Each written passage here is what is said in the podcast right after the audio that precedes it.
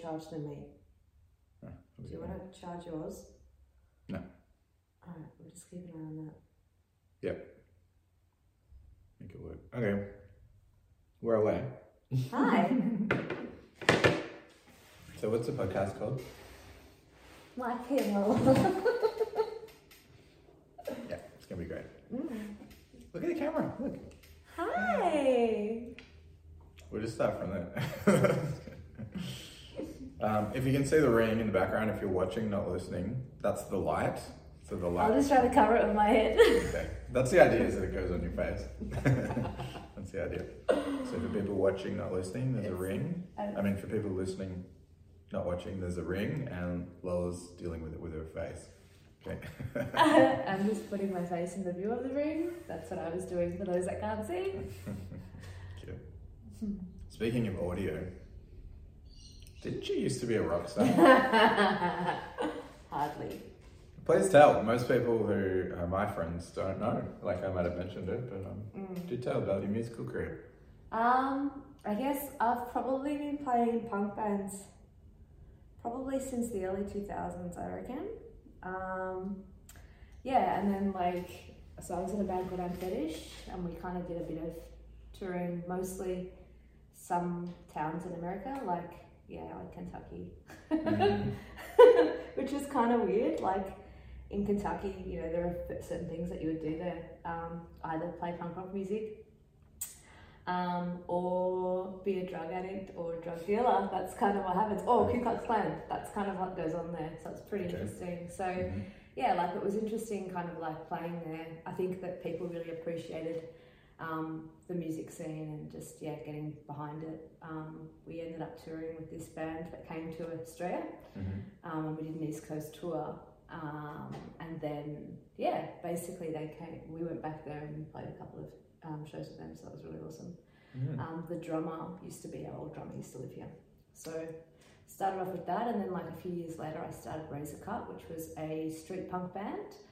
And um, yeah, we toured Europe, which was really awesome. We did like mostly Germany. Um, yeah, it was pretty cool. Um, we released a couple of, or a few uh, records, which was awesome. And um, yeah, it was fun. Mm. Learned a lot, met a lot of really cool people, and yeah, played a lot of music. So it was pretty awesome. Hmm.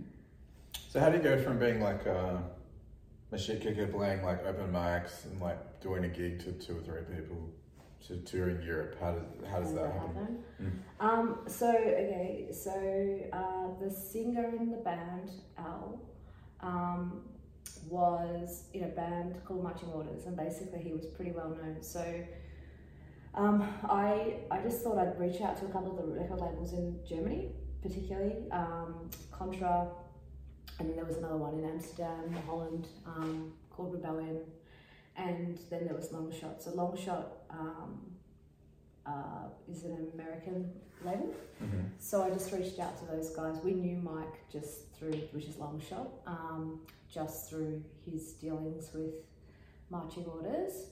And um, yeah, basically just had a recording and just said, hey, what do you think of this? Contra didn't get back to us straight away, and we ended up getting um, heard by Rebellion, who loved it. It was really raw, and so he took it, and um, they were based. So basically, it was um, Longshot and Rebellion that that um, co-released it. Mm. So we basically gave them the record, or gave them the, the recording, and they basically pressed it, and then they did all the distro. So that's kind of like it was. It was really helpful. So yeah, basically that was a real success. I think they were really like getting into the Aussie sound, so it really helped like in Europe because marching orders was so like yeah, just different to everything else that was kind of going on in Europe. So Mm. I think that you know Razor Cut was kind of a bit like that too. Really Australian sounding, like really awkward, like vocals and stuff. Um, and you know, having two, so it was two chicks in the band, two guys. So I think it was almost like a punk version of ABBA. so people liked that because it was always just kind of you know what they say, balls against the wall kind of way, Hmm. um, which is another uh, word for street punk. Um, so yeah, so that was kind of cool. And then yeah, basically um, we had enough um, kind of we, we were noticed from those recordings and those Mm. those um, records, and basically we just kind of went off that. So a few years later, so that was so we started in 2011, and 2015 is when we ended up touring Europe. Mm. So that was cool. So yeah, I think it was about nine shows in two weeks. Mm. Yeah, so it was pretty hectic, but it was awesome. Mm. Yeah, really enjoyed it. It's Mm. cool. Fuck yeah. Mm. Cool. Talk to me about your musical career, Mister. Oh, okay.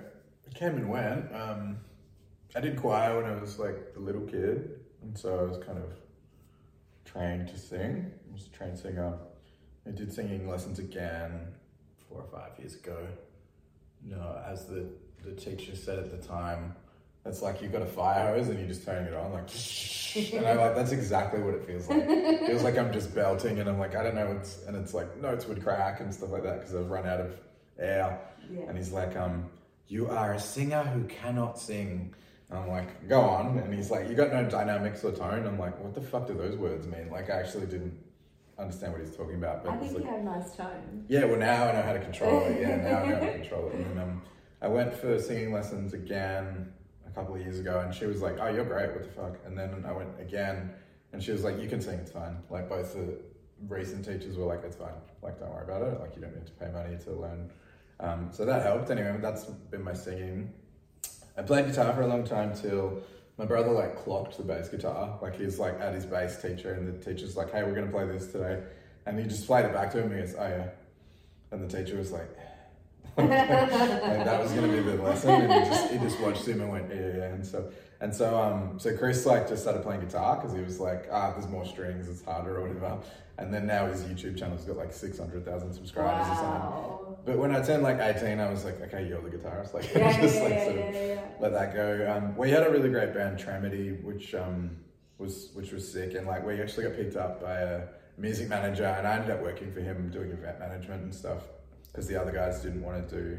Like he kind of butted us up to do a um, Beatles cover band because he saw that we could sing three part harmonies, and we were really technical and very organized and stuff, as, as your friend Pete Burgess said, very organized. And um, I was like, let's do it, man. I'm down for selling out. Fuck this. Like, the Beatles, whatever. Like, I love the Beatles. and um, they were like, no, we want to play heavy rock or whatever. And, you know, eventually, like, um, I was like really busy doing radio and TV and stuff. I was working at Channel 31 and SYN FM. And the, um, the other lead singer was kind of not doing anything with his life other than the band. So they kept rehearsing without me. And eventually they were like, look, we think it'd be best if you left the band. And I'm like, how about you guys like schedule the rehearsals when I'm not busy? And they're like, nope, fuck you. And I was like, Wow. okay. But then they went hardcore death metal, and I was like, actually really glad I got kicked out of that band. Yeah, I was like, different direction. yeah, and they really wanted to go there, and I didn't. I wanted to do more harmonious vocals and stuff like Yeah. that. But they were full screamo, like Yeah. yeah. hardcore, and actually did pretty well in the scene because it was like, you know, it's a niche, as you know, like. Mm. Um, so that, that was like the last time I was in a band. Anyway, I played a lot with my brother. I played with like random bands over the years, like jumped in. Um, mainly did solo acoustic stuff though, and then um, around a bunch of hip hop gigs after we did like Angel Circus, which is Tattoo is about was an art collective. I played at that a lot, um, just solo and or with my brother. And then what was the last thing I said? Yeah, hip hop. Yeah, yeah. So I ran some hip hop gigs mainly because my friends did hip hop, and I wanted to like give them a. You know, I already had the experience of running gigs. I was like, hey, if you guys want to be like a rap, Yeah. like here you go, like here's here's an audience and shit. And they're like, whoa, sick. You know, it was like it's pretty cool for them just that I knew how to put a gig together. But then um, I started doing some hip hop and shit, mainly just to fatten out the. You know, you need three acts at least, and, and so I started rapping a bit and stuff. I was like, oh, this is okay. Like, it's just like not singing. Like, like I was like really sort of like, why would you listen to rap when you could hear good singers? It's like what I believed before that. And then I was like, oh, okay, the rhythm of the lyrics is much more intense. Like, you got multi rhymes and like multi rhyme at the start of the line, multi rhyme at the end of the line. Like, that's, you know, yeah, Eminem's perfect example. He's Yeah. like very intricate with the lyrics and stuff. So, Yeah. yeah, so I got into that for a while, and like I still had this stage persona and performance and projection and stuff, probably over other rappers. Like they're like, oh, you've got like, you've got a thing going already. It was like, yeah, I'm kind of singing the raps. Like I was, yeah, I had a I had that singing background and stuff, and the um, audience participation. Like I had all that shit down. So Yeah. so that went pretty well. And then, uh, yeah, probably in the years after that, I would write sort of folky acoustic rap shit because I was like, got used to um, writing lyrics like that and stuff as well. So some of my later stuff was a bit more like that, a bit more Aussie hip hop, funky shit. Yeah, to answer your question. Yeah, that's awesome.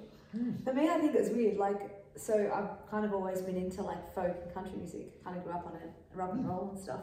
So punk was kind of a natural progression because I feel like it's very similar anyway. It's just faster. Okay. um, obviously, subject matter changes like depending on what kind of area of punk you're into.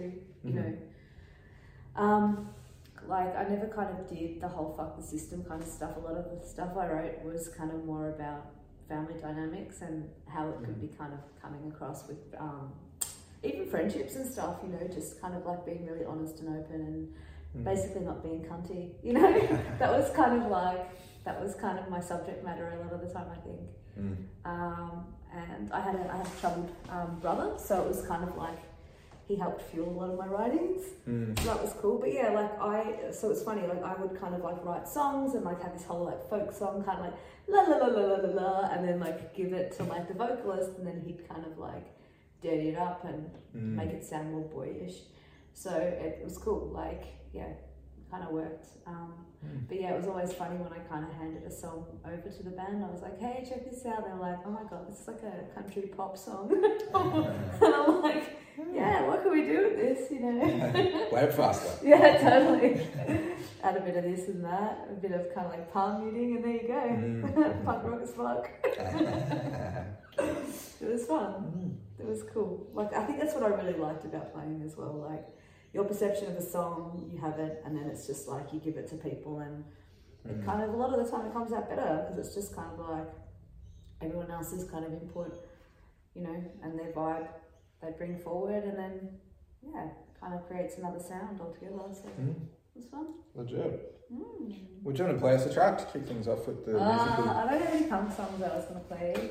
Um, what else? Uh, did- you were talking about your brother just then. Does that um, Yeah, one of those songs, maybe? I do. I'll get out of the way so you can spread out with the guitar bit and stuff. Oh, give it some room. I'll give you some room. I don't have this on. Wait a second. Oh my goodness. I probably should have prepared a bit earlier than that. I'm going to keep talking so that it's entertaining while you're doing that. Okay, you do that for me. Great. I am so interesting.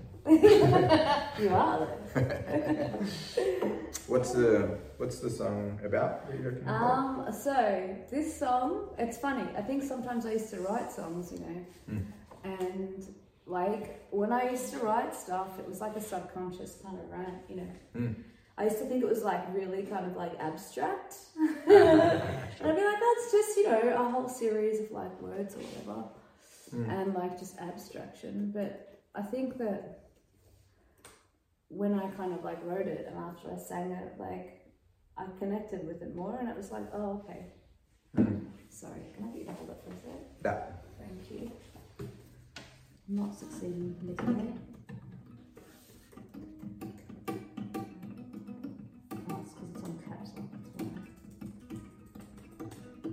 Tapping sounds bad because there's a capo on it. But also, I'm ah. not good at tapping as well. Yeah, I've never been great at that either. So I started off playing bass and Razor Cut. Like that was pretty much my instrument, but I would write all these songs.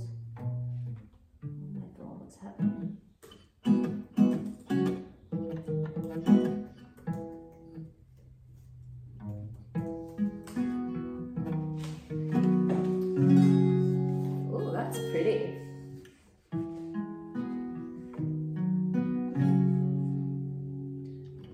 For the computer to load up.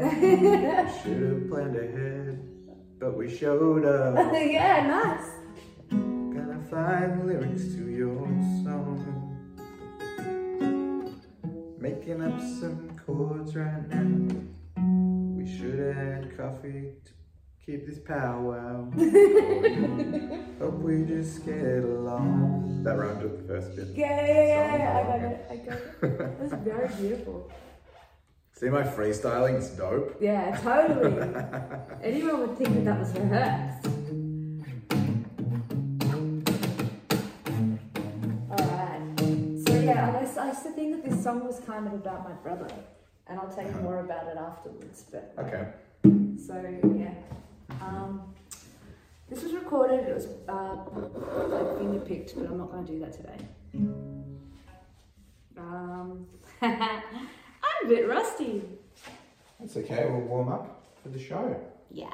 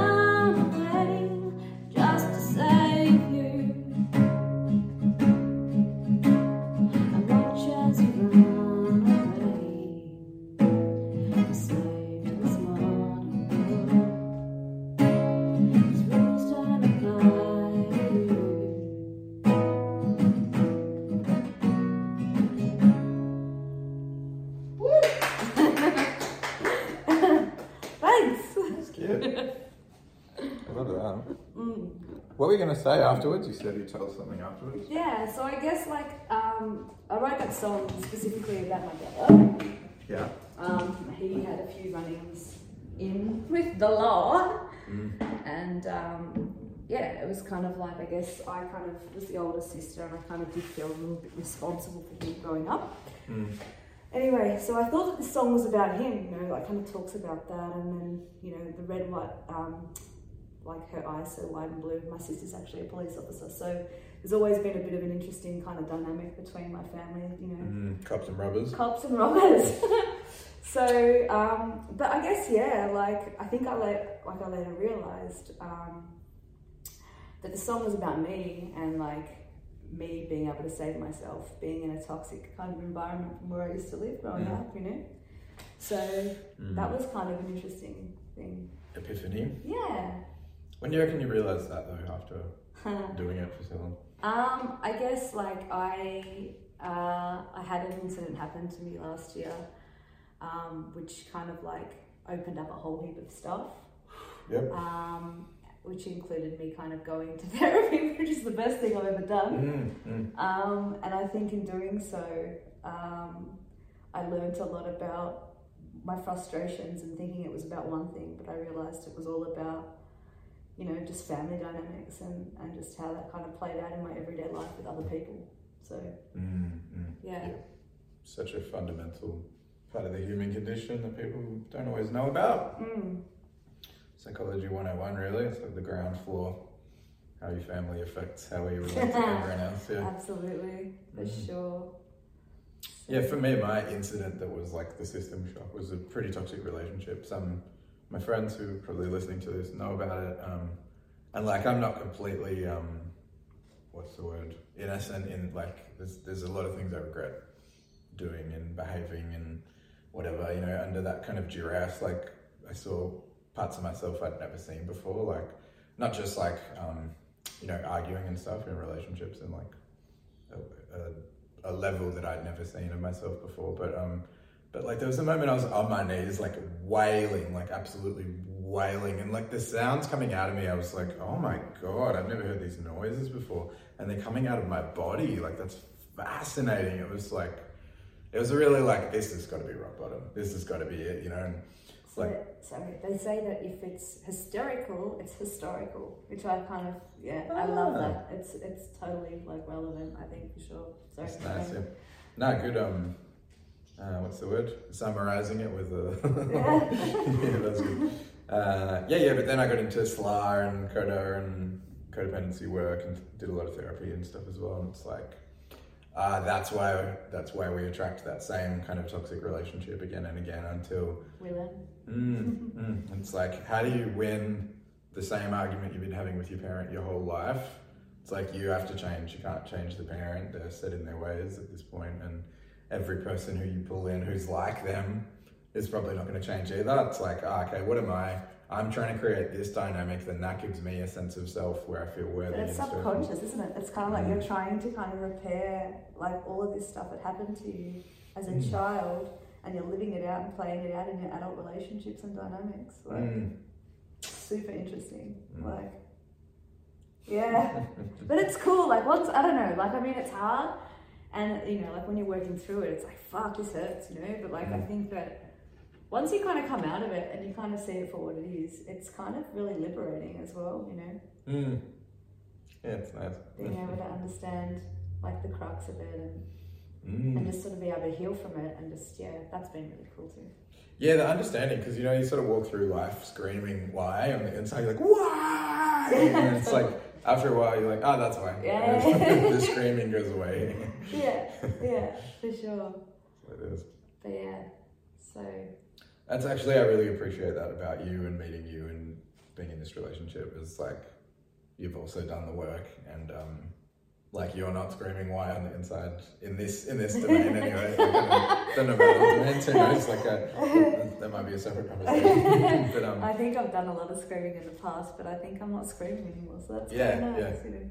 So yeah, when you stop screaming, you get to meet someone else who's a non-screamer. yeah. Two of the fans, like. Yeah. Uh, yeah. Yeah, and we've done that codependency thing. So I think we have really good boundaries with not losing ourselves, like the mm. enmeshment. And it's like, I just need time to do my laundry and like, um, yeah, you know, you, you say you'll come home and do some stuff around the house, and I'm like, I know what you mean. Like, you don't have to tell me like exactly what you're doing. It's like, yeah, you get your life in order. Yeah. And it's yeah, I think we really make an effort not to um, to lose ourselves, which is something that I probably did almost intentionally I was like, yeah, this is just now it's just about the relationship. Yeah. Yeah, to avoid the yeah. The reality of just feeling that you just wanting to feel that hole, you know, mm. with something. I get that.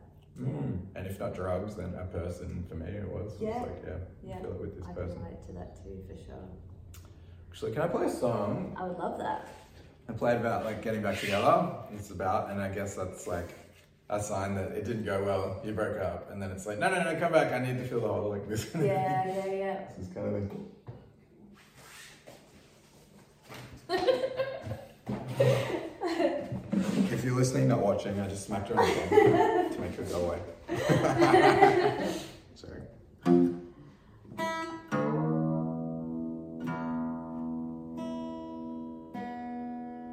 I saw a guy years ago and he goes, I'm just to play a little number. It's called Cheating on Stage. which I found charming.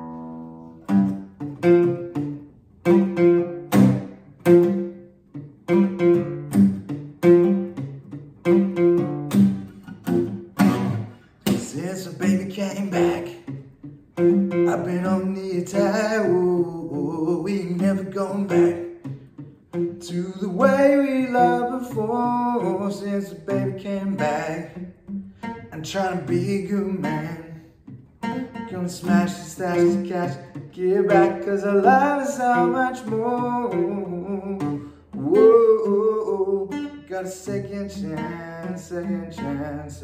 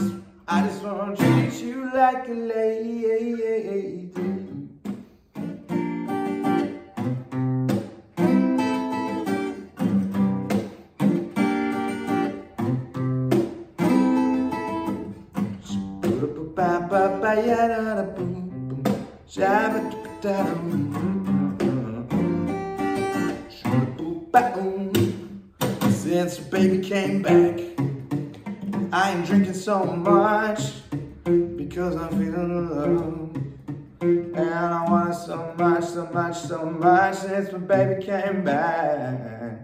Got sugar to give. I got a pocket full of presents. I learned my lesson that a woman's gotta be respected. And oh, oh, oh, we got a second chance, second chance. And love.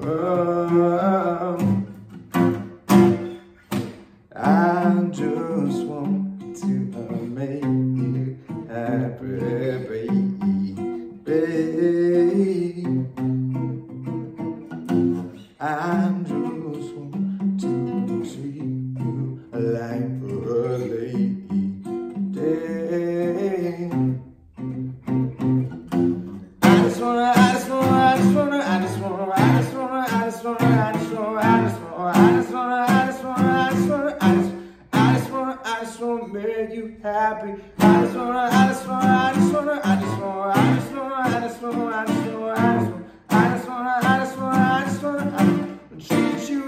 lady, yeah.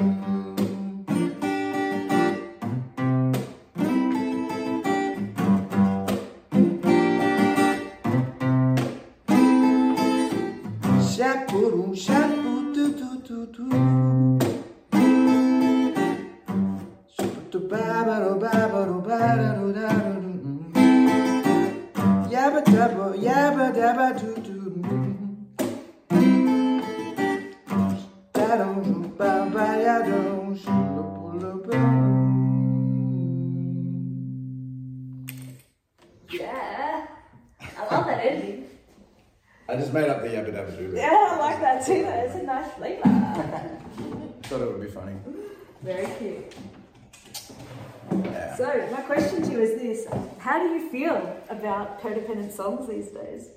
Uh, they're fucking all codependent though, aren't they? Like Yeah. every, I saw a thing recently. It was probably on Instagram. They go, "We've been trained to think that codependency is like love and romance." Yeah.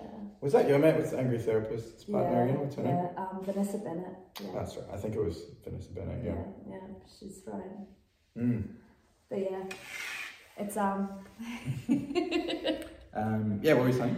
I I don't know. I just find it really hard to hear these days. I think you know, like Mm. listening to that stuff, or just you know, like love addicty stuff, like you were talking about slut earlier. Like, Mm. um, you know, uh, I was listening to a whole heap of songs, and then you know, through Spotify, there was like all of this. You know how Spotify kind of like rates those songs, and they find songs that are similar to those songs. Mm. So you know, like next my playlist from Spotify was all these codependent songs I'm like these love it like addicty songs, and I was just kind of like, oh my god, like Mm. I used to think it made for a great song, you know. Mm. It's like ah, but it's just like it's depressing. Mhm. Yes, but that's. I think you got to know the alternative. Like, what is interdependence? Like, what is like not getting completely obsessed and enmeshed in relationships? Like, what is that? Mm. Um, you know, it's, it's easy to go, don't be like this. You know, it's easy to tell a kid like, don't touch the fucking, don't throw strawberries at grandma. It was like a joke I made, and it's like. But you didn't give me anything else to do. Grandma's fucking just talking about global finance, and this is boring. You know, strawberries, grandma, ha ha ha. You know, it's the kids are like, it's so terrified of being bored that they'll just make up a game. Anything you give them, you're like, here's a pencil and paper. They're like, cool, good for like two hours now. You know, maybe not. You know, you probably know better the actual time period. But oh, it's Half like, hour, twenty minutes. yeah, yeah. But then like going like, don't throw strawberries at grandma, but not giving them something else to do. They're just like, well, fuck. I guess I'll just piss my pants. And you know, it's like, like, what do we replace the codependency with? It's like, what does it look like to have healthy boundaries in a relationship where you don't get completely enmeshed and obsessed and lose yourself, and like your mood is based on their mood. That's the mm. codependent trap. Oh, it's like, totally. if you're not happy, then I'm not happy. So I'm gonna manipulatively try to make you happy before anything has happened, before anything's like uh, come to the forefront, and it's like you're controlling them. You know, it's manipulative, it's control. It's like I'm gonna try to preempt you being in a good place so that I can be in a good place. And like how fucking not just manipulative, but like how like likely is that to fail as well? Mm. Like people will go in bad moods sometimes. I have a question. Mm. Were you aware of that that manipulation when you were doing it because I think that a lot of people that are codependent don't realize what codependency is mm. and they see themselves as the good person or the good mm. guy and it's like well I was just trying to help mm. you know and it's kind of like and a lot of people are a bit like that it's like you know I'm European and so like my whole family dynamic mm. is like that like everyone's codependent and it's like mm. you know I see that they see themselves as all these like good people and they are like fundamentally they are good people but it's just like I think that yeah, there's a, there's like this underlying control thing just for them to feel safe, and, mm. and it's just like mm. that's become their normal. So I think a lot of codependent people don't always realize that there is a manipulation, mm. or just maybe they're unaware of how they feel mm. um, and what they're doing to control that feeling. You know. Yeah, yeah. So that's been really interesting as well. I think even giving advice um, is controlling and is codependent. Like totally. it's, it's, it's obviously a um a symptom of codependency when you're trying to advise the people around you to be a certain way and to get involved in their affairs without letting them, you know, make the mistakes to learn themselves. But even like, um, you were talking about the midwives or whatever, telling you, oh, you should be doing this, you should be that, and it's like they go, I'm right, and I'm telling you, and then that gives them a sense of self as well. And it's like, so like, hey, look, some people do it this way, some people do it this way. Like, um, what are you saying again? Like the same. I was just sort of saying that, like, yeah, when my daughter was born, um, you have to kind of take them into, like, see the midwives on a like weekly or fortnightly basis, whatever it was. I don't remember now, but um, you know, they would be kind of checking weight and checking this and checking that, and a lot of the time you would go in there and you would feel like. uh, amongst these older midwife women that you know that you weren't doing enough or that you were doing the wrong thing and obviously you know, sometimes kids don't always develop the same at the same rate. Um, mm. You know, and you know, oh, they should be doing this at this week, or you know, at this month they should be doing this, and it's just like, you know, well, I've had it, I've had my child looked at by a pediatrician. This is actually kind of normal, you know, and this is why. Mm. And it's like constantly having to justify yourself to these people. mm. And it was just, yeah, it kind of got a bit much for me. I think it was, you know, mm. especially when you're tired and you know you're, you're, a new parent and you're sort of trying to deal with that like that was mm. tricky. It's not actually helpful and like they think they're helping you. Yeah. But it's like that boomer thing of being right. No no no i'm right and you're wrong. And i think also uh, gen x you know like our parents and just above and that uh, sorry just below. When someone was like you're wrong this is incorrect behavior they went yeah that's true. And so it was like satisfying. Everyone was like yeah that's the correct way for this to play out but it's like by going, you're wrong, I'm right, you're not going, hey, here's an alternative to throwing the strawberries at grandma. Here's a piece of paper and a pencil. Now you can entertain yourself so you don't have to come up with mischievous ways to entertain yourself that are actually antisocial behavior or whatever. It's like correcting the behavior instead of just criticizing it. It's like new. This is new technology in parenting and psychology, and that's like, what are we going to replace the behavior with? Um, does the kid need to understand why you can't grab the pot off the stove? Instead of just like causing fear, it's like maybe show them like this is what happens when you get burned with boiling water or you know like however least the least traumatic way to explain it. To them instead of just traumatizing them with fear of you and then uh, the thing with that is I've seen is this thing it's like we were all so traumatized by that kind of parenting that we all like sort of behaved really well like stand up straight sit up, stand behind your chair put on keep your shirt tucked in all this kind of compliant behavior, but then everyone's got mental health problems because mm. we're all kind of suffering in silence and not saying what was going on. And then now everyone's got like all these adult onset disorders and stuff because um, that that way of parenting, that I'm right, you're wrong thing, it did work for compliance and behavior, but then everyone's crazy and the world's falling to pieces. You know, it's like totally. Yeah, this is new technology with like replace the behavior with a good behavior, like yeah, cool, don't smoke and drink and do drugs and go out to the casino all night and stuff, but like well-being, wellness, yoga, self-care, like that's coming in as like this is the alternative. So and proper communication too, I think you know, like that's that's huge. Like, and then I'm I'm definitely learning that as well. Like, Um, but yeah, I think I said to you the other day, it's like, you know, Europeans, I think that, you know, they kind of pride themselves in being like these amazing communicators. They kind of talk a lot, but like they're not, they're not very good at communicating. Actual. Yeah, mm. Like, you mm. so it's just, it's, that's been interesting too. It's kind of, yeah. Mm. But yeah. Should we play some? Sure. It's halfway up. Um, let me see. Ideas? Um, yeah. So, okay. So obviously I had a friend um, that was kind of a bit messed up. I'm just gonna say. Um, yeah. Uh, I guess the whole, you know, um, going down rabbit holes. um, and the whole state of the world, and just you know, with everything that was happening with COVID, like you know, it, it very much kind of divided a lot of people, I think. And so this song was kind of inspired by that, I guess. Um, it's called um, What Does the World Look Like Then? I don't remember how to play it.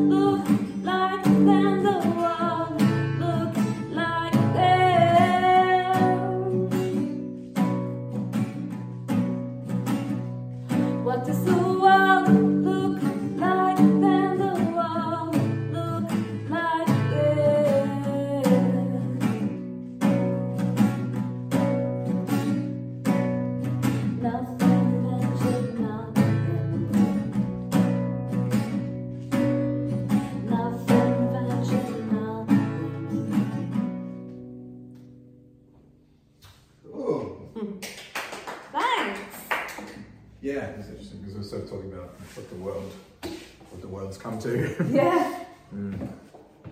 Yeah. Yeah. So how did you go throughout COVID anyway? Like how did you deal with just I guess being in the one spot and just, you know, how, how everything kind of stopped for a bit. How was that for you? Uh, I think because I'm an introvert, it was like, cool, now I'm going to do all these activities. yeah, social isolation. I was like, yay!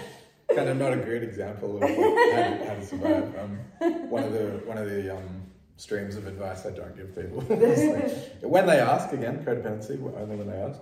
Mm-hmm. But um, yeah, I started studying. I was like, okay, well, I got to do something constructive with my life other than play guitar in the bedroom. And um, like I had a piano, I was playing piano and nunchucks and stuff, like all these little hobbies and watching a lot of jiu-jitsu videos to absorb details and still feel like I was participating in that stream as well. But uh, yeah, studying it was it was cool and like I haven't actually done any of my study undergrad with other people. It was all online. It was all in little forums, like looking at things. Like if I did have a question, I'd email the tutor and they'd get back to me like three days later and stuff at, at best, you know. So it was like quite a lonely sort of existence. And, you know, I failed a couple of subjects and I didn't know why. You know, they'd send you feedback on your assignments and stuff, but it was kind of scribbled in the corner and I didn't really understand like what I was doing wrong academically. So I struggled sometimes, other times I did well, other times I struggled and stuff. So to be on Zooms with a bunch of people who were all discussing the subjects and stuff, like it, it was double edged sword, but it was it was cool to to move into that and to have shoots with other people and that.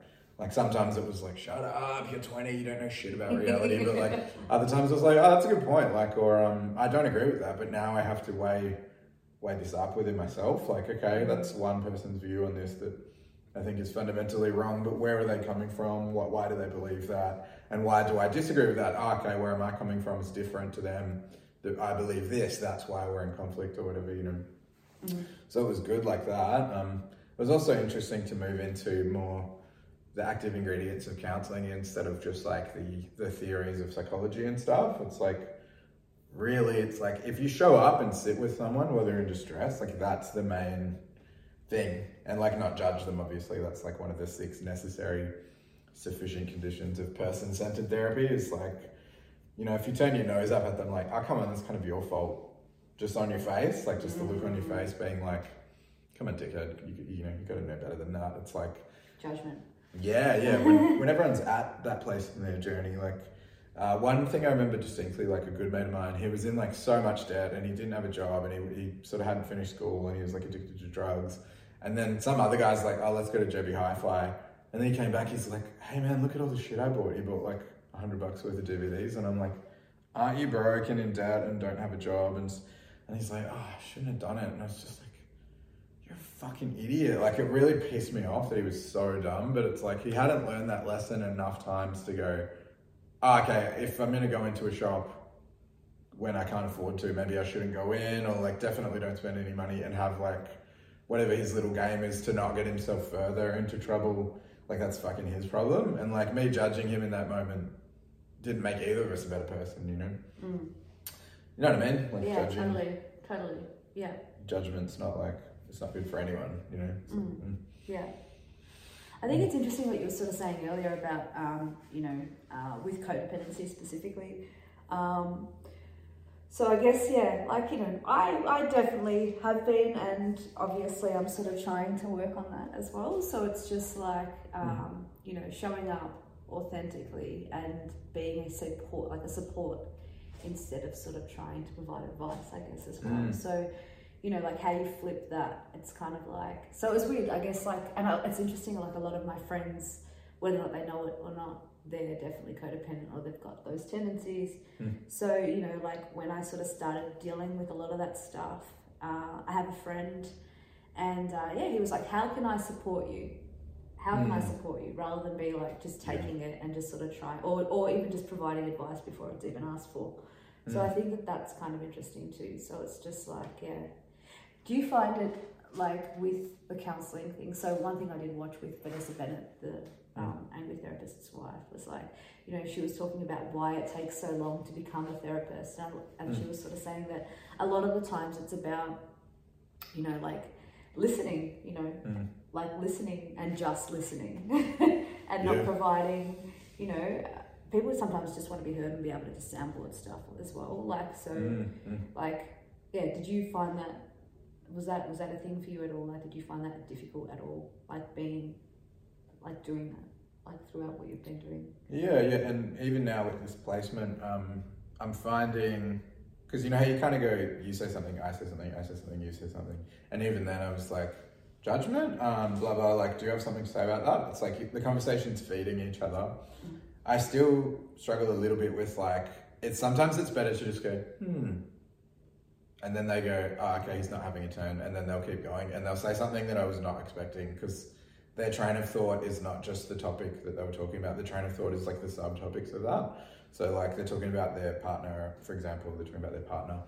And it, I could go, yeah, well, you know, relationships, blah, blah, blah. And then I keep it about partners and relationships. But in talking about their partner, they also go, I mean, I've got to like blah, blah, blah about myself. Or, you know, the next topic for them is to go into their own hobbies and their own needs and stuff like that, which makes sense. Like, but if I if I interjected with like, yeah, you know, relationships, blah blah blah, and made it about that, they wouldn't be able to go deeper into the next thing. And it's like I can't yet predict when is a good time to say nothing and when is a good time to say something. I'm still kind of like managing that. And it's probably earlier in the session, it's good to go, yeah, totally, I'm on the same page as you. Yeah, totally, I'm on the same page as you. And once that's been established and they're like, ah, cool, you're on my team, you're not judging me, and you want me to just like explore my own thoughts and feelings that then later it's easy to just go, hmm, and they go, yeah, he is listening. What else? And then they keep talking as opposed to I talk, you know. Yeah. So that I'm still getting the hang of. Like, when do they need a nudge to be guided, and when is it just like shut up and let them like go? Uh, it's still my turn, mm. you know. I'm gonna say that you're a pretty good listener. Huh? you are though. Like I think so. Like, yeah. So. That's okay. Would you like to play a song now? Okay. Okay, what's this song? Should I do Cowboy in the Desert or uh, Standing Up to Bullies? Um, Standing Up to Bullies. Okay, let's do that. Just because I like the song. Do you have a pick? Oh, a pick. You were fiddling with them. I know, I was. I pocketed them. Yeah. That's how I roll. Yeah, but you stole everyone's lighters. Dude, I was that girl. Yeah, cool. Alright, I'm good. This song's called Supplicate. The word supplicate means to bend your will, like to bend the knee in the Game of Thrones sense to somebody. And um, yeah, there's a dude, he has a massive dick. Like his name was Dick, and then his his name. So if it was Mike, it was like Dick Michael. People called him like Dick Michael. If it was my name, you know, which is hilarious. But um, yeah, yeah. Um, and like, I, I sort of tried to get along with him a couple of times, and then there was a incident. He sort of made a joke, and I was like, "Is that a joke?" Like I was like, "What? I don't see the joke." And he was kind of trying to go like, "I'm cool. I do cocaine," and I was like.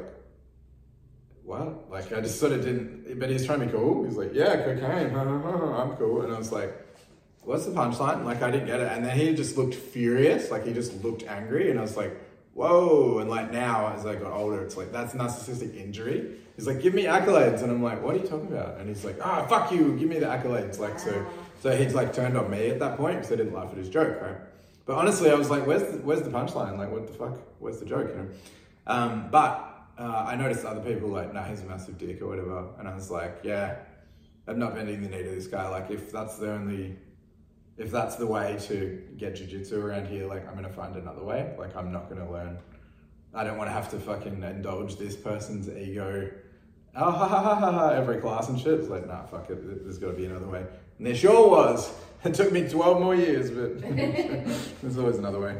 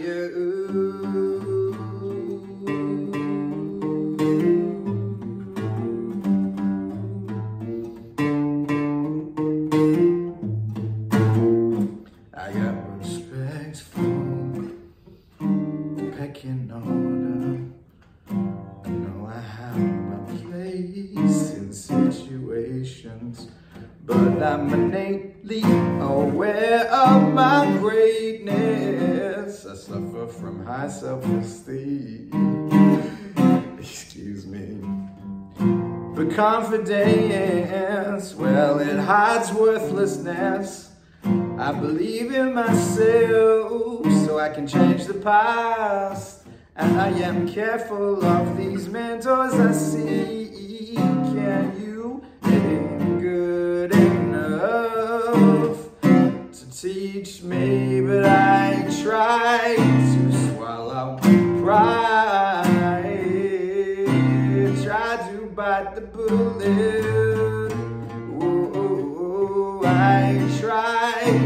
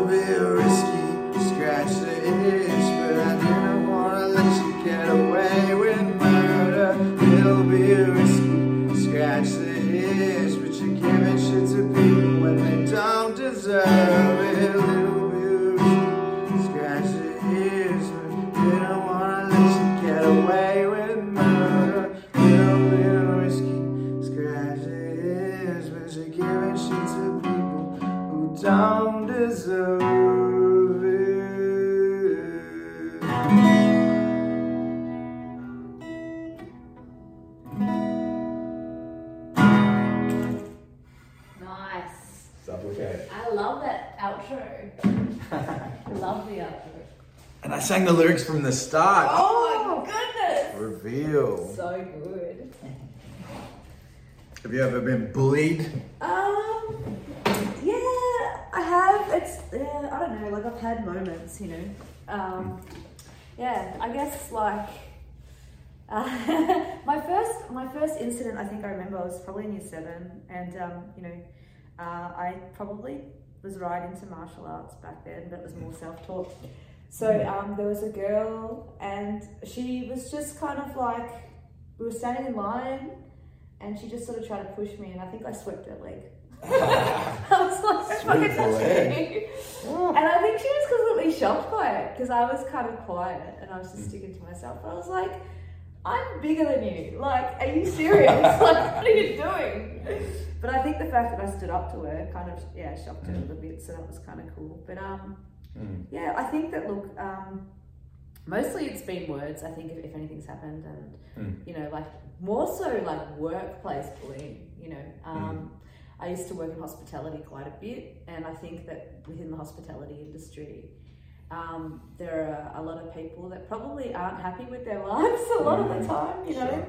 Yeah. um, you know, they probably wanted better stuff happening in their lives, and you know, they're, they're at this you know place and they're working you know twelve hour shifts, and Yeah. they're just not happy, you know, and so they kind of just take out all of their stuff on on the people there, and Mm. yeah. So um, I did have one, I did have one person that that was doing that, and I um, it was actually at a friend's cafe, and I just yeah, I actually asked her about it. I was I just kind of got enough. I had enough of her kind of just giving it to me, and it wasn't even smart. Like half the stuff she was saying, and I was just like, so what's going on, you know? And I because I pulled her up on it, she literally stormed out, Mm. and then it was kind of like she resigned. I think just the confrontation, like she wasn't Yeah. expecting anyone to kind of like stand up to her about it or just pull her up on it, and so Mm. yeah, it was cool. Like, I mean, it went on for a little while beforehand. I wasn't like super affected by it, but I was just kind of like, I'm here to work. Like, I don't want to be dealing with that sort of stuff. Yeah, legit.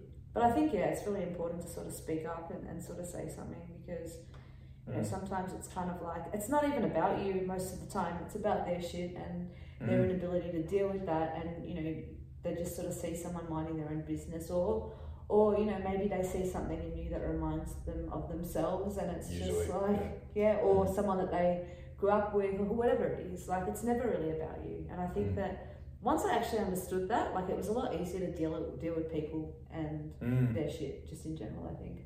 Mm. Yeah, how about you? Yeah, I try to own the parts of myself that are offended by the bully as well. It's like, um, uh, as you know, and some people who'll be listening, I just left my job again, and it's like, um, am I the one who's being a dick? Am I the one making a mountain out of a molehill? Like trying to take away whatever I could, and maybe that's a codependent, like internalizing it, making it your fault and stuff as well. But it's like, why am I so triggered by this person? And it's um, with with the person I wrote the song about, and this uh, recent thing. It's kind of a similar thing. It's like I'm not going to do what you want. Like, and it's you know I think also in their sick little twisted way of controlling the people around them. Even if you do go along with what they're trying to make you do, that doesn't help either. Like that doesn't satisfy the hole in them that can't be filled. But they're trying to they're trying to fill it by being controlling or whatever to reduce their anxiety. But like control doesn't reduce anxiety. Like you just wake up anxious and dehydrated. And it's probably more about that. It's probably more about not taking care of yourself that makes somebody anxious. Is like, I don't have enough vitamins in my body to be like, ah, I'm okay. I'm not eating enough protein. I'm eating like bread and sugar and stuff that's like, oh, well, I've eaten. And it's like, no, you haven't. You haven't put vitamins and nourishment in your body. So you feel like something's wrong and you're looking for threats because something's wrong. But the something's wrong is like not enough water. How much alcohol are you drinking? You know, you, is your work life balance off? And it's like, fuck, I'm just unhappy, but I'm pretty sure like what'll make me feel better is if I control the people around me. And it's like, no, that doesn't, that's not it. But you can't go like, hey, dude, are you eating bread? Like, what the fuck are you getting at? Cheese on bread is the only thing that matters. And it's like, no, it's- no. it's just- Yeah, you are what you eat, though, right? Like Mm. seriously, like yeah, people don't get that a lot of the time. Mm. Okay. I'm gonna go again. Do you need this. charge? No, just it, it records in anyway. Oh. Cool, we good. Cool. Hopefully, it got the whole bit of the conversation. Yes. Uh, we're talking about bullying. Uh, yeah, yeah. So there's similar to your story. There's a guy that used to bully me in like year nine or ten, and like I think he was just hyperactive. Like he had ADHD or something, or one ADD or one of those. And um, he's just always like in my face and stuff. And I think he was just entertaining himself or like getting that energy out that he didn't know where to put anywhere. And one day, I think I'd had a bad night or something, and I was just like, just shoved him, and he fell off his chair.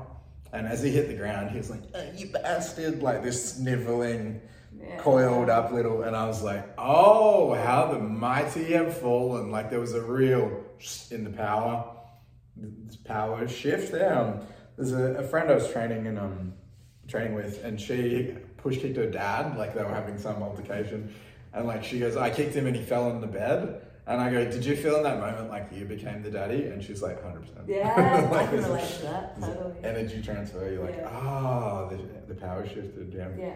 But what was his rebuttal to that, I wonder? Like, I don't know. There was another. yeah. There, he was in the back of a cop car calling her, going like, "You fucking bitch!" Oh my Like, it's God. like- it was- obviously didn't fix the whole thing, but um, Yeah. it was a great story. Um, yeah. Uh, what was I getting at? Yeah, the power shift though is like, as you said, when you call them on it, it's like, oh, okay, you can't just keep getting away with this dynamic anymore. It's like, hey, you're kind of being like dominant. Is the underlying energy transfer, and they're like, oh, okay, hang on, fuck, is that not all right? Like, it makes me feel better when I'm the main one, like I'm the main character, and you're like, hey, hey, you're actually not the main character. They're like, oh shit, like it's just a system shock, and Yeah. she obviously quit. She's like, oh, I can't handle this. If like if I don't get to be the main character, then like I need to be somewhere else where I can pretend I'm the main character. You know? Yeah, yeah. Yeah. I It mean, just it just makes me. That's funny. So one thing that a friend said to me, um, and it's like you know we're we're all the same. Like we really are all the same. I think you Mm. know. Um, and it's like I, he, he said, he goes, I used to think I was super special, like, you know, because of this, that, and the other. But like the way we react and respond to trauma, um, you know, or just conflict, or whatever it is, it's just like our reactions. It's pretty textbook. So I think that was really interesting as well. It's kind of like, yeah. mm, mm.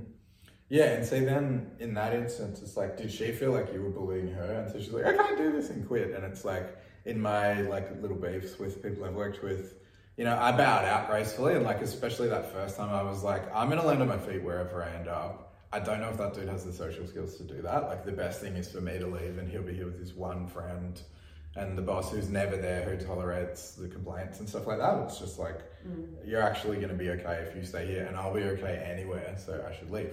And same this time, I was like, I'll fucking land on my feet. I don't think there's really any hope for that person at the workplace I just left. Like, and I think that's actually why they are there is that my boss is like, if I don't look after you, codependency, who mm. will? Like, it's kind of you're you're a mess, and it's not really going to work out if I'm not looking after you. And there's obviously enough love there that um, they care about that person enough to go, oh, I'm just going to fucking take one for the team and deal with the complaints and deal with the conflict that arises from having someone around who's damaged in the way that they need to create a lot of conflict and and can't help it.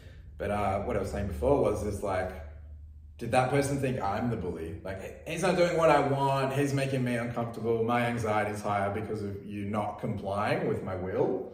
And it's like, can't help you, dude. Like I, I can't stand to bow to you. I can't. That's that song's like, you know, I tried to swallow my pride. I really did try to go along with this, and it's like I can't. Like, and if I can't sleep and I'm not eating and I'm so anxious that I can't concentrate, it's like my well-being is off that I can't function. Like, I'm sorry, I can't help my boss or this workplace or whatever. It's like I can't do it. I'm sorry, I can't. Yeah.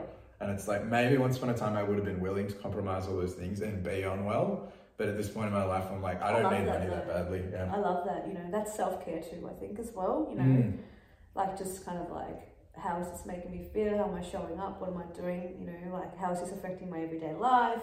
Yeah. Other relationships that I'm having with people, like all Mm. of that stuff as well. So I think that it takes a lot of courage to be able to do that too. You know, Mm. and like yeah, I was always sort of trying to fix in my past, you know, like there would be this thing with people sometimes where I'd always sort of try to fix those dynamics. And even though I knew that they were hurting me, I'd still want them to be, you know, like this whole people pleasing thing. Like Mm. I wanted them to like me or I wanted Yeah. to, you know, and it's just kind of like to my detriment. Like, how is that bringing you peace? Like, I'm the one that's fitting into a box to accommodate this, and it's not making me happy. Like, Mm. So I think it's it's interesting. You know, like I think a lot of people do that. It's just kind of like, oh, it's easier to just kind of play along. Is it? Is it really like rather than just kind of walking away? Like, Mm. you know, so And I don't know, was the because you know, like boomers would be like, no, you just gotta like carry on, carry, keep on keeping on. Like you know, you, you're not gonna like everyone you work with and stuff. And it's like, when does it become I can't sleep? And it's like, okay, we'll take sleeping pills. Like stop being a little bitch about this and stuff. And when is it like you should just bite your lip, you know, stiff up a lip? And other times it's like, no, this is really affecting my relationships around me and mm. ability to function and stuff. I think yeah, there was something I was sort of saying to you earlier. Like I think that it's very much like, you know, and I, I don't know about like everywhere else. Actually, probably not in Europe. I think that Europeans are very direct. Like I found that with like Germans and French. Like they just if they're not happy, they'll just tell you. Like it's like no, no. Even Italians, like you know, like actually like from Italy and stuff. Um, I think Australians, I don't know, it's, it's interesting. It's just kind of like, oh, you know, that's okay. That's just how they are. Or, you know, you kind of go to work and it's kind of this acceptable thing, like that you've got to put up with a lot of bullshit. Like, Mm. and it just becomes part of the culture. Like, you know, so you kind of feel bad because you're not Mm. kind of playing the game as well because, you know, you should be, you know, it's probably the whole boomer thing too, but like, yeah, you should be kind of like able to tough it out or whatever. Like, but I think that, yeah, doing the opposite of that and, and, and looking after yourself, I think that that is awesome. High five. Thank you. positive reinforcement. As a saying, what you know, positive is the way to, to teach and learn. And yeah, you've actually done that for me heaps as well. Like, you're like yeah, good boy. I'm like, I feel good about this behavior now. I feel good about it. You know? Yeah. There was a time um, my brother and I had the shop. Like, I had Campbell MMA at the bottom and he had Campbell Music School at the top, like up the stairs. And it's cool. Like, I got a few um, students from him and vice versa. Like, some, I think even still, he's got some of my ex students. Um, but he'd always like come in in the morning, eat some stuff, and then go upstairs. And like outside, out of mind, the bowls were still, the dishes were still in the sink and stuff. And like I'd be like, dude, can you actually do dishes before you go upstairs? Or like, don't come down, and get the fridge, and then just dump your plates and cups and like, can you wash them before you like wash them straight away? You know, like. Because they'd be talking and just go, and then like they'd be there all day, and every time I use the sink, I'd be like, motherfucker, like it just bother me. And it's like that's the thing. Someone goes to work and they leave the shit in the sink. Whoever's at home is like, you know. It's, but the, the person who left it there, it's gone. Like they just forgotten, it's gone forever. And you you either have to do it yourself or you have to like wait till they get home and like be steaming about it all day and pull them up on it. You know. Yeah, one of my bosses said that he goes, you've either got to nag the shit out of them or just like do it yourself. You know, and just like go. It's only bothering me. Like I'll just do it now. But uh, my brother one day he's cleaning his bowl and I'm like, who's my guy? who's my guy? And like he's like got this big awkward grin. He's like, I am, I am. And it's like such obvious positive reinforcement, but it totally works. Like, it was like, I did good. That's cute. It That's cute. That's kind of cool. So talk to me about BJJ. I know it's something that you love, that you're passionate about. So Mm. talk to me about that. Fuck, it could be all here all day. What do you, what do you want to know? I want to know how it makes you feel when you teach. Teaching, yeah, yeah. Um, well, they say those that cannot do teach. You And, can do though.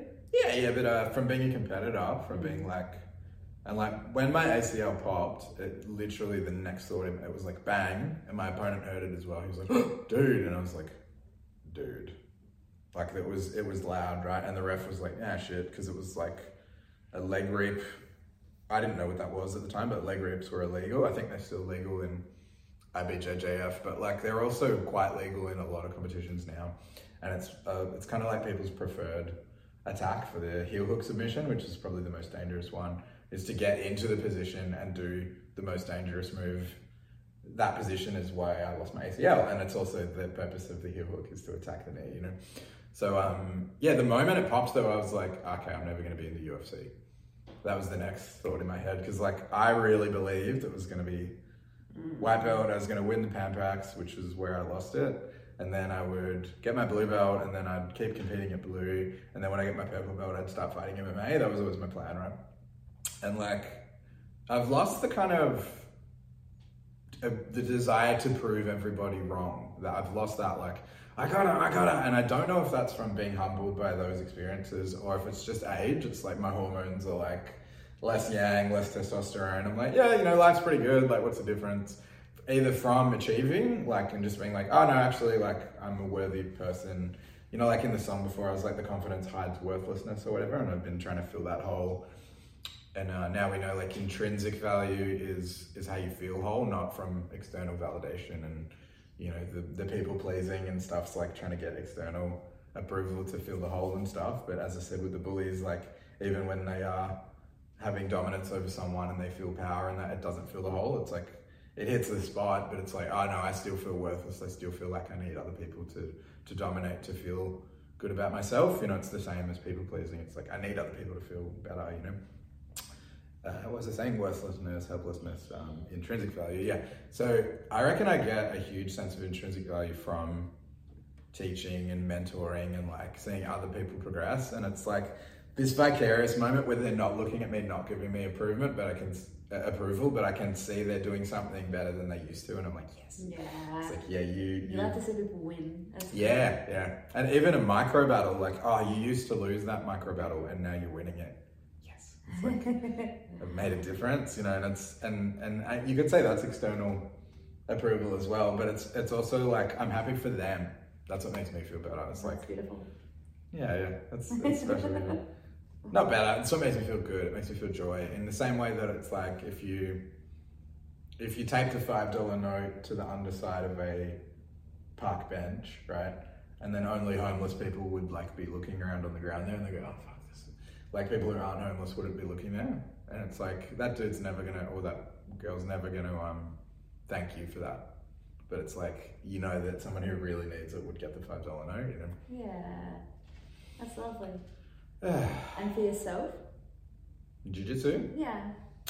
It's fun and like it's so hard that 13 years later, minus pandemic, right? Minus like one year, so 12 years later, I'm only just like, oh yeah, okay, I think I can kind of do this now. like, Yeah. And it's still kind of, it's like I do not deserve a black belt. I don't know if I'll ever feel like I'm an expert. I ever feel like I'll be a Why do you say that? I feel it's the opposite of that Dunning Kruger effect. Like you, you know, people who are dumb don't know they're dumb, and it's like you don't know how little you know about medicine to be having an opinion on vaccines. like mm. that, that's the most popular graph. Sorry to anyone who's like very triggered by that and like very anti-vax or whatever. I'm sure you have your reasons. I'm sure you have your convictions. It's probably family as well and friends and like feeling a part of that. So I don't want to undermine those connections you have to other people, but it's like it's not until you know a lot about medicine that you realize like how little you know about medicine. It's the same with jiu-jitsu. It's like the more you know, the more you're like, fuck, I don't know shit about this. So much stuff to mm. learn. And constantly black belt world champions are using new stuff and everyone's like, oh fuck, what's that? Like even the high level black belts are like, what the fuck did he just do? What did she do? And trying to figure out the new stuff that's coming in. So like it's it's like impossible to be an expert. There was a dude, um, and he was a champion. He was like, he won all this shit. He went and did jiu-jitsu with some new guys, and like he took off his black belt, and he was like, no, I don't know any of this new shit, Wow. and like demoted himself to purple in this, and was humbled in this gym rat, which is also reminiscent of there was a thing, a bunch of traditional Japanese jiu-jitsu guys went over to Brazil and they were like, "What the fuck? You guys reckon you're black belts in jiu-jitsu? What the, you know? We're black belts. Like we're, we're the Japanese Federation of Jiu-Jitsu, like of Japanese jiu-jitsu and that."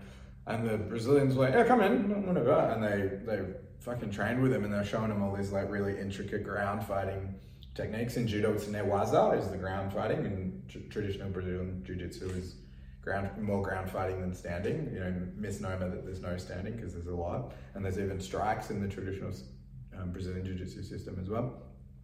But so all these Japanese guys came over, they trained with the Brazilians, and they were like, ah, okay. They took off their belts and they were like, Wow. okay, we don't know. Yeah, this is new shit. Again, That it's the same thing. cool. That's Yeah. quite humbling. That's awesome. Mm. And I mean, the Gracies and the Machados in Brazil, because they were like these little families of superheroes trying to outdo each other. Like, it's like you, your brother, and your sister are all doing this martial art. You always beat your brother with the armbar. After a while, he's like, nah. And then you're like, fuck, I need a new technique. And so then you come up with a shoulder lock to beat him, and you're like, and he's like, ah, fuck, now I've got to learn how to defend the shoulder lock. He starts protecting his shoulder. Because they were in these little families countering each other and coming up with ways to beat each other. The system developed a lot, you know, just these little personal sibling rivalries and stuff like that over the last like hundred years. It's like, so of course the Japanese dudes are like, oh shit, this is like, this is miles from where we were, you know. Yeah. So all that's fascinating as well. Like I love seeing the progression of martial arts in general, as well as in my students, in myself, ex-students. You know, like a lot of people who I used to teach and now, you know, what do they say? Um, to your idols become your rivals. It's like that. Like that people who idolized me and. And you know, one dude's like, I still look up to you, and I was like, oh, that's weird because I look up to you now. Like it's like, you know, it's yeah, yeah. Like I got him off the ground. Like yeah, okay, now you can fly, and they're like now better at flying than I am and shit. I'm like, yeah. uh, wait, come back here, show me what you just did. you know, um, they're teaching me stuff. You know, it's yeah. pretty cool. Yeah, that's awesome.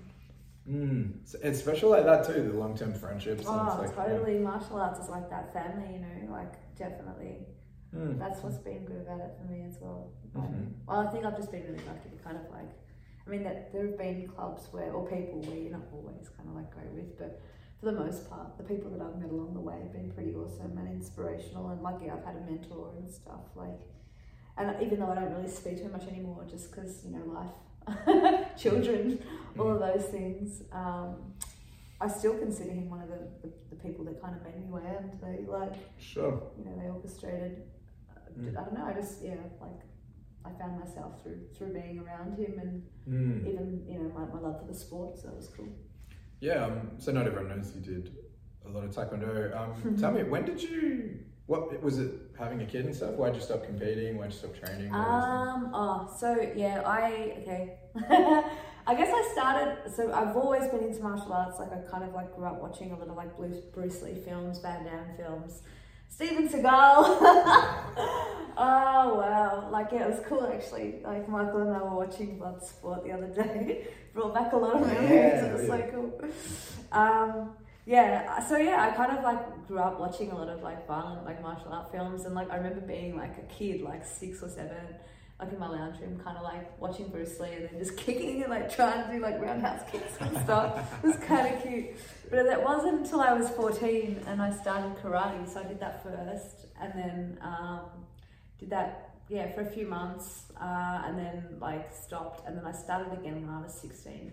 And um, I found Taekwondo through a friend at school. She was like training and um, I started training with her and that was really cool. And look, I loved it. Like I was built for martial arts. I think you know, like I'm hypermobile. I, you know, like I loved kicking sports and I loved boy sports, and you know, I loved it. It was just cool, and you know, I met all these really amazing people. So from that, I guess I started doing some tournament fighting, mm-hmm. and I mm. did two tournaments in that time. So. Um, I stopped because I I was about 17, I think 17 going on 18. Had a lot of family stuff happening around that time.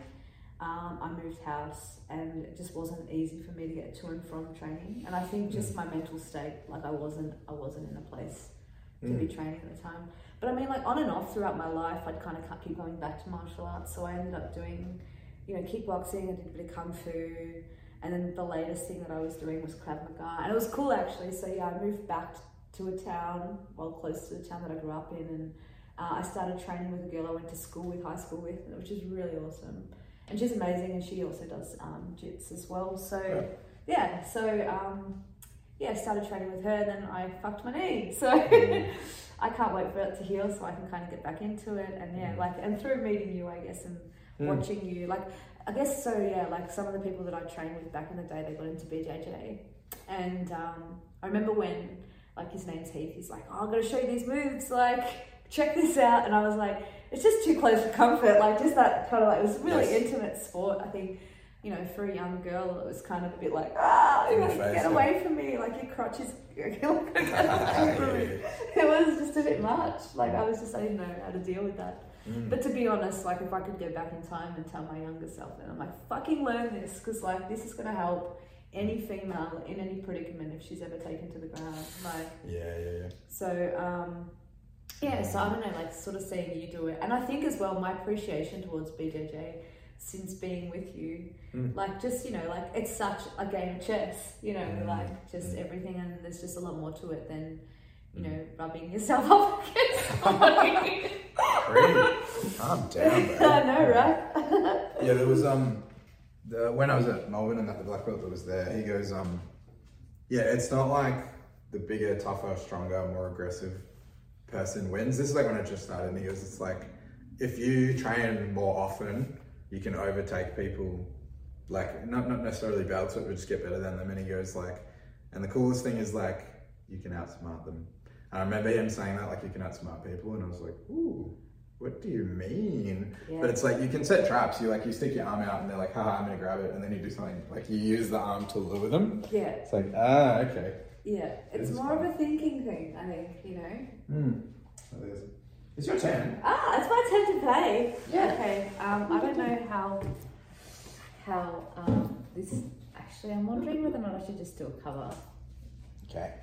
Um, so I am a huge fan, huge fan of um, Solomon Burke. Um, and Cry to Me specifically. Um, and I don't know if I'm going to play this well, so I, apologise if I fuck it up. Um, yeah, it's the song, everyone knows this song probably from Dirty Dancing. anyway, I'm going to try it. When you're.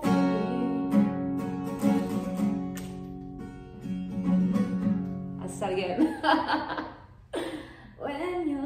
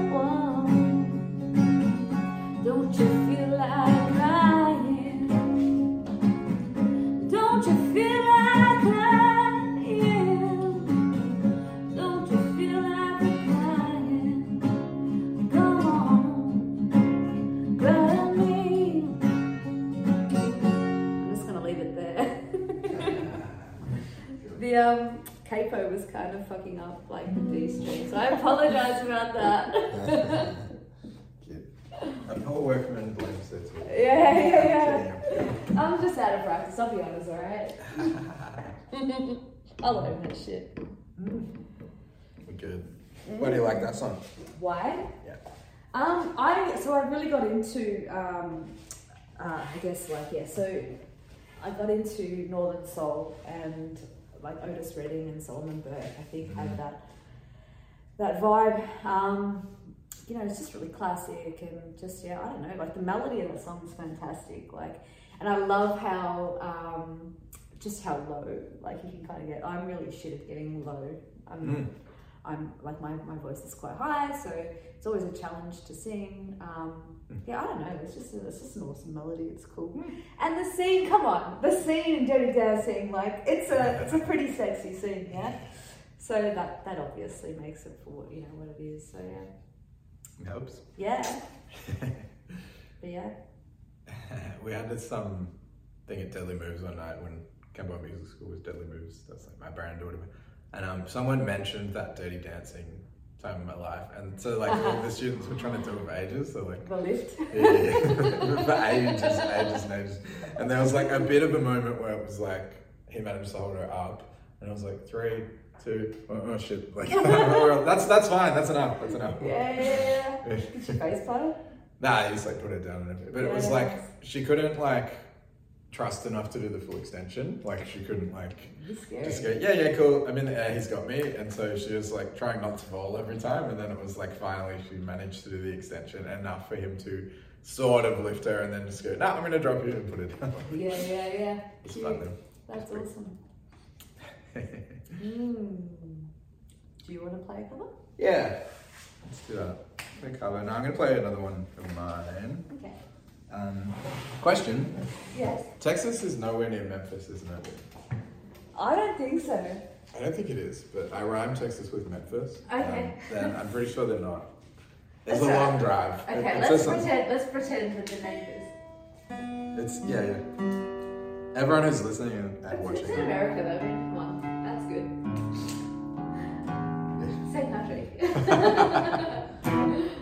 This is called Sunset Road.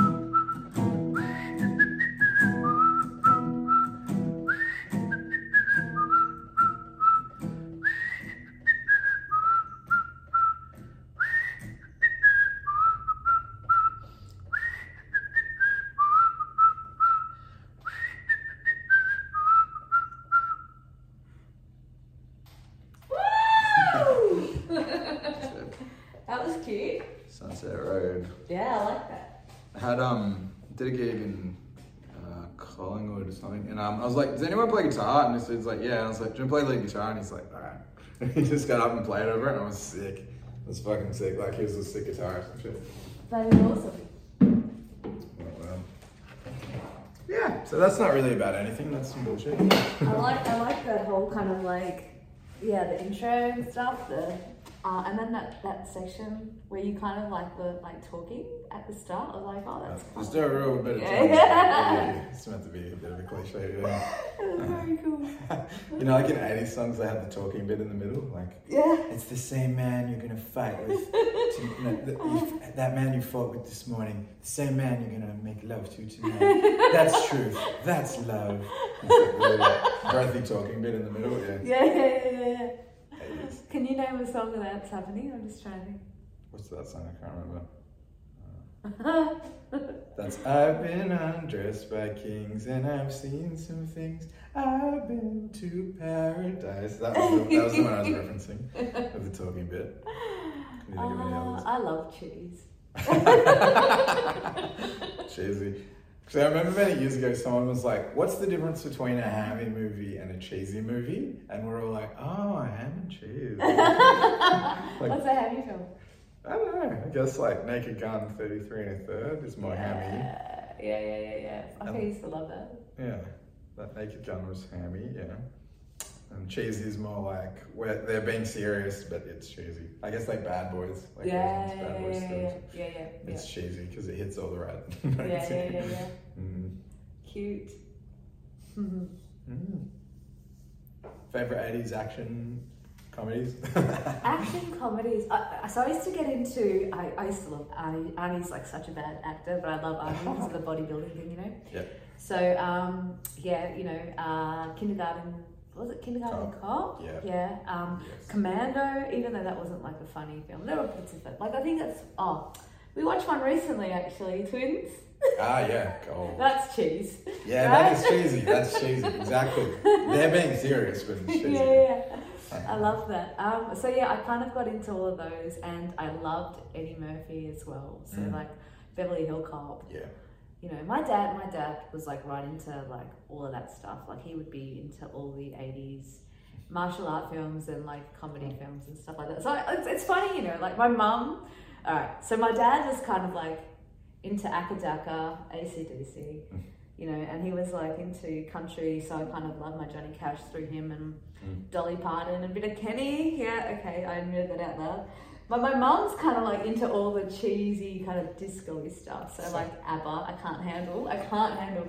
And not saying that they're great musicians, like because they are, they were great at what they did. But I think all I heard was just her voice over the top being really loud. and so like now I hear a song and I can't help but just go there, you know.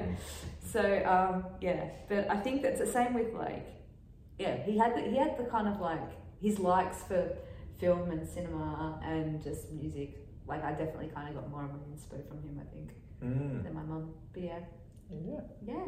How about you? Favorite cheesy or like comedy film in the eighties or whatever? Well, I had Kindergarten Cop on VHS. Like I taped it off the TV or whatever, so I watched that so many times. yeah. It's not a tumor. Yeah.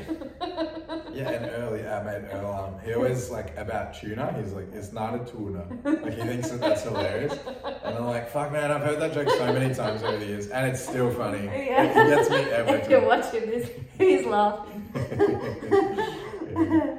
Oh, and there was a thing um, uh, when, when I went out for drinks with the the students, yeah, um, Caleb got a martini, like, and he was like, you know, we took all these photos of him sipping his martini and stuff, and then in the group chat, I was saying something. I was like, you can put tuna in it. It's called a martuna. like, and they were like, what? But it's from um, Oh Hello. It was a show on um, Netflix. And it's like. Uh, anyway, two comedians doing like their bit, and then they keep on like doing this thing, too much tuna, and it's like a joke. It's a prank. They're like, there's too much tuna. but then at some point, they're martini with tuna, and it's it's called a martuna. And it's like, it's hilarious. of course, all the kids in the chat were like, "What? What are you talking about? This is stupid." You know? no, I'm pissing myself at home. Like, ah, martuna. Anyway, Do you think that comedy is like one of those things that like when you're younger you don't really get it as much or you- you're just not open to it as much? Like you kind of have your, your inside jokes. But I think that so it's interesting. Like I never used to watch stand up. I never used to do all that sort of stuff. I'd appreciate you know comedy like film. Mm. Um, but for the most part, like yeah, stand up and even just jokes and stuff and watching people do it, like going to that. So that's something that you've introduced me to, and I've really enjoyed. And I think it's cool because I, you know, I, I, I think that I've spent a lot of my life being very. I mean, even though I'm, you know, happy-go-lucky and stuff, but like Mm. a lot of my life being very serious and Mhm. kind of getting lost in the fucking narrative of my life or whatever. Mm, mm. um, so I think that yeah, like that's been a really nice addition. So thank you um, for introducing me to you know stand up and being able to kind of like Mm. appreciate like Jeselnik and Yeah, yeah, yeah. that's how you say his name, right? Yeah, yeah. Yeah, yeah, cool.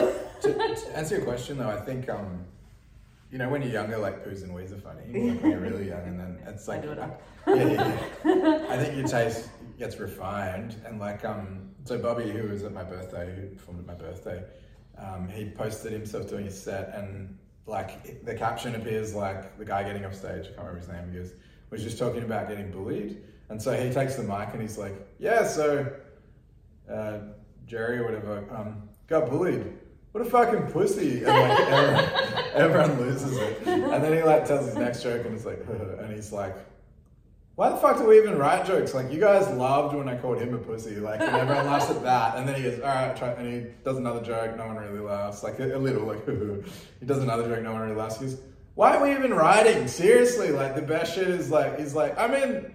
He's a fucking pussy, right? And everyone laughs again, and he goes, "See, see," and he's like in, in real time showing like, and it's like the crowd work is a whole different thing that's off the cuff, it's in the oh. moment and stuff. Yeah. And like people have always told me I was funny, but it was because I'm just fucking being a dickhead in the moment. Like it's like, ha ha ha, blah Your blah blah. timing's good too, like, and your memory is great. So my short-term Call back memory, yeah. So my short-term, so your ability to actually kind of like regurgitate something that I've said, but put it in a really cool kind of like, you know, spin or like, hey, look at this, and I'm like, awesome, Ta-da! busted. yeah, yeah. It's smoking mirrors. It's a trick. It's Yeah. like I remember something you said, and now I'm using it to, to annoy It's like- you, and you're like, ah, that happened And I before. love it. Like back. it's just the tie-in. Like I can really appreciate that. So But that's different to writing a joke where you're like, here's the blah blah, here's the punchline. mm. Yeah, like because it's kind of like more, yeah, like what was the word that you used earlier? off the cuff. Yeah, yeah, yeah. Like I think that it's it's more in like present time rather than kind of like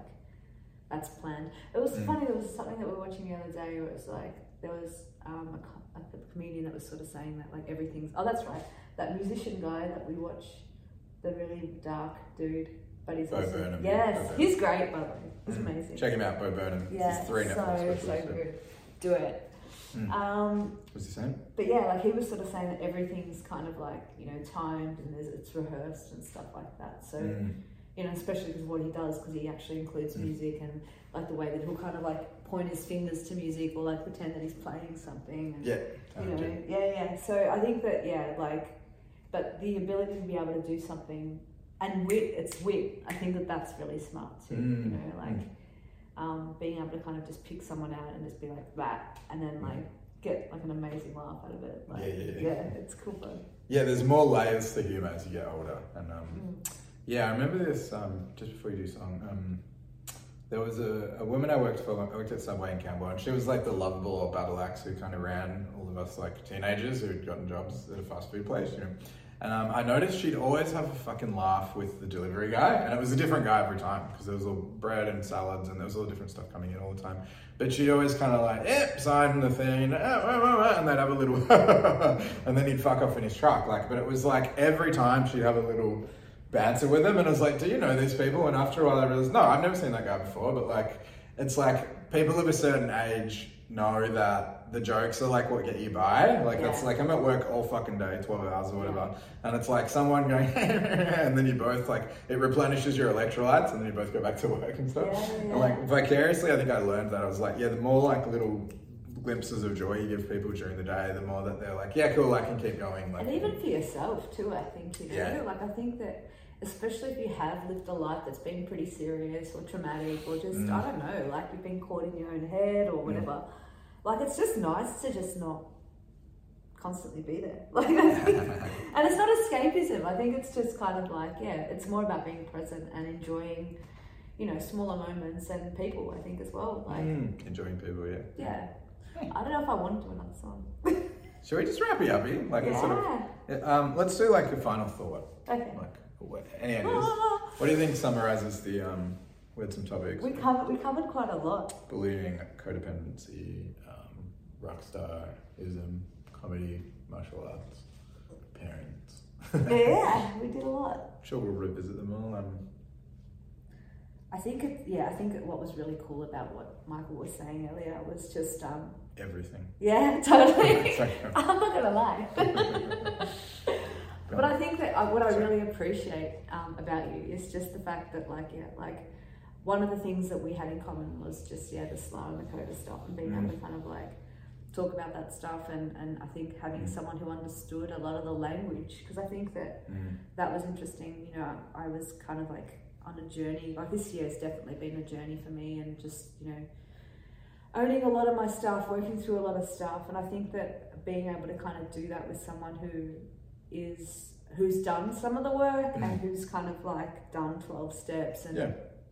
and you know who understands language and who, who constantly works on himself. I think that's great. So Yeah. I'm grateful.